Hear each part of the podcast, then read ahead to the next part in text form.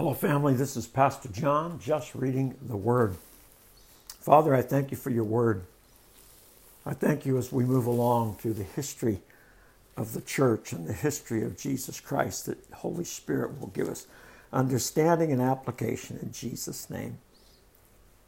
Amen. Well, we are in Numbers chapter 1. We've read Genesis, Exodus, and Leviticus. And Numbers actually follows most directly after Exodus. Um, so the children of Israel are in the wilderness. They have opportunity to move into the promised land.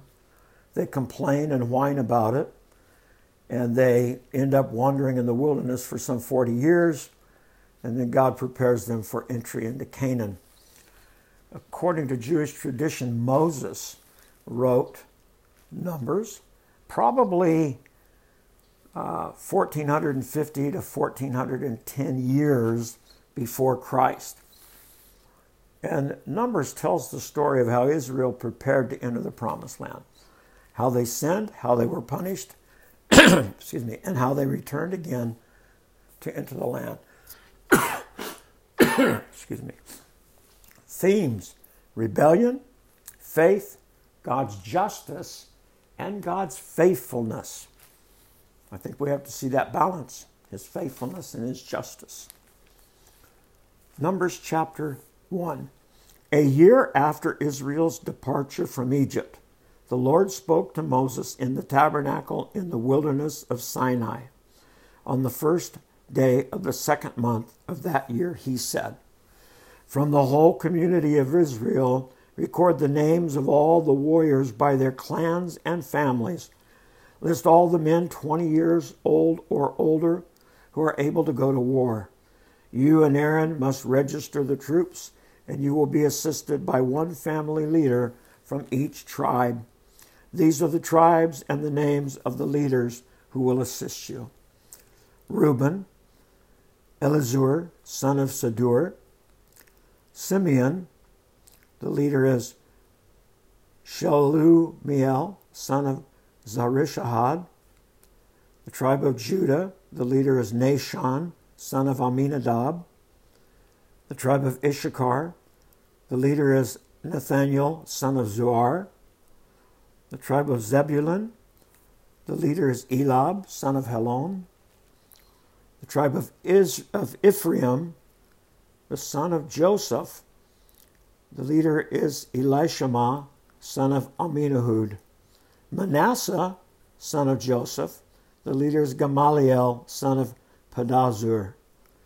The tribe of Benjamin, the son, the pri- tribe of Benjamin, the leader is Abidan, son of Gideoni. The tribe of Dan, the leader is Ahiezer, son of Ammishaddai. The tribe of Asher, the leader is Pagiel, son of Ocran.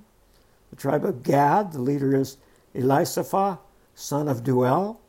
And the tribe of Naphtali, the leader is Ariah, son of Enan. These are the chosen leaders of the community and the leaders of their ancestral tribes, the heads of the clans of Israel. So Moses and Aaron called together those chosen leaders, and they assembled the whole community of Israel on that very day. All of the people were registered according to their. I want to make a point that the day that God gave Moses and Aaron this instruction, in verse 18, it says, And they assembled the whole community of Israel on that very day. They did not wait, they did not plan, they did not discuss. They did it. All the people were registered according to their ancestry by their clans and families. The men of Israel who were 20 years old and older were listed one by one, just as the Lord had commanded Moses. So Moses recorded their names in the wilderness of Sinai. This is the number of men 20 years old or older who were able to go to war, as their names are listed in the records by clans and family. The tribe of Reuben, 46,500 men. Simeon, 59,300 men. Gad, 45,650 men. Judah, 74,600 men. Issachar, 54,400 men. Zebulun, 57,400 men.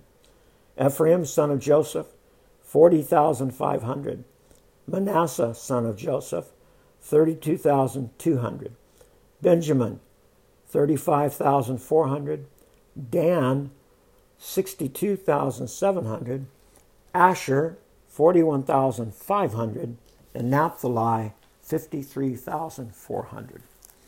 These were the men registered by Mo- these are the men registered by Moses and Aaron and the 12 leaders of Israel, all listed according to their ancestral descent.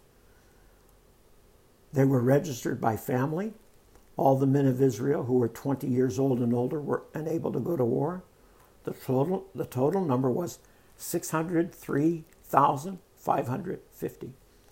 But this total did not include the Levites, for the Lord had said to Moses, Do not include the tribe of Levi in the registration. Do not count them with the rest of the Israelites. Put the Levites in charge of the tabernacle of the covenant, along with all its furnishings and equipment.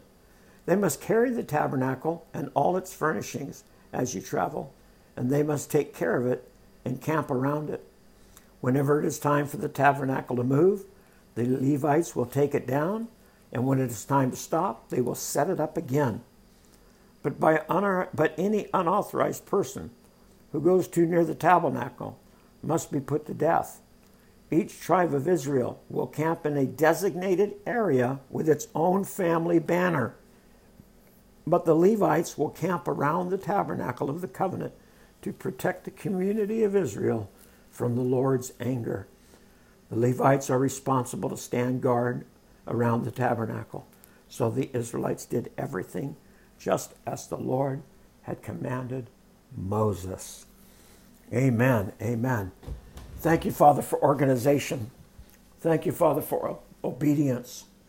Thank you, Father, that you have set into motion the movement of the children of Israel throughout the wilderness on their journey to the promised land.